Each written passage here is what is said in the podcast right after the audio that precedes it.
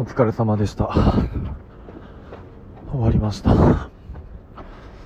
日も一日が終わりました。めっちゃ疲れた。ほんまに。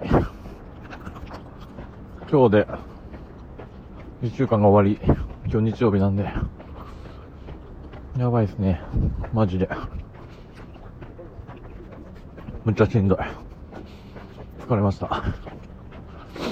今日はね、あの、お客さんが、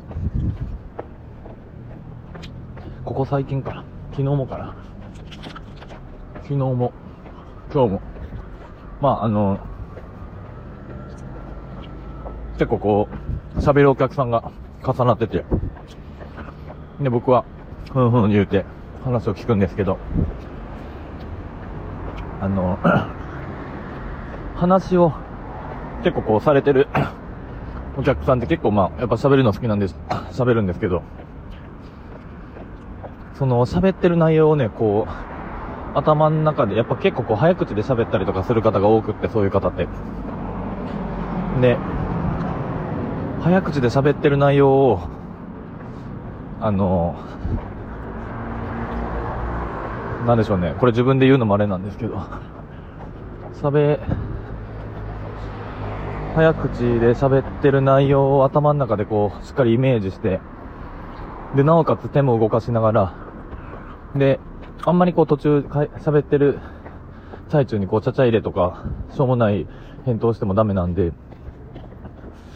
どこのタイミングで自分の意見、自分、意見っていうかその相づち絶妙なこの相づちと、なんでしょう。一泊置いてあげるかっていうのをこう狙って言うんですけど、これがなかなか技術いるなっていうのをね、今日改めて思いました。うん。話してる最中に割り込んで言ってもダメやし、かといって何も喋らずにただ聞いているだけだと 意味がないので、まあ、合間合間で多分一泊の一言っていうのは多分絶対いると思うんで、で、その内容も、ちゃんと、話を聞いた上で、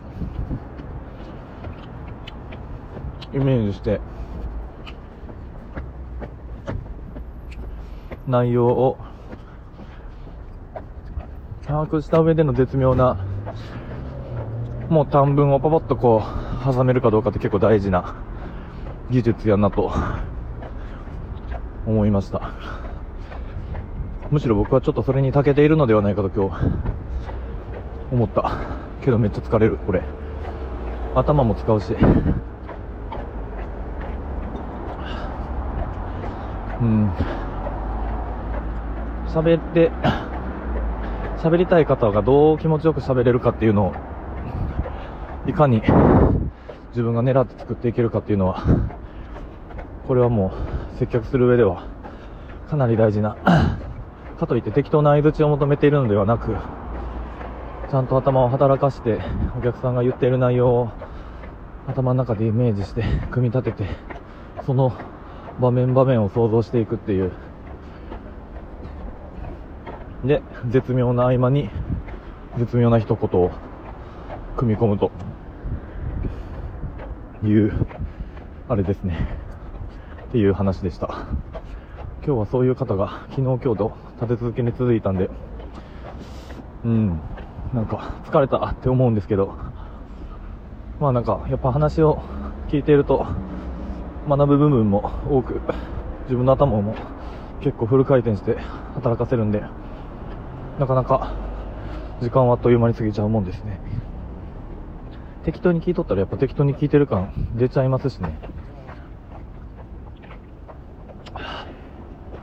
うん。っていう話でした。これはでもなんか、本当に接客をされてる方とか、すごい共感していただけると思うんですけど、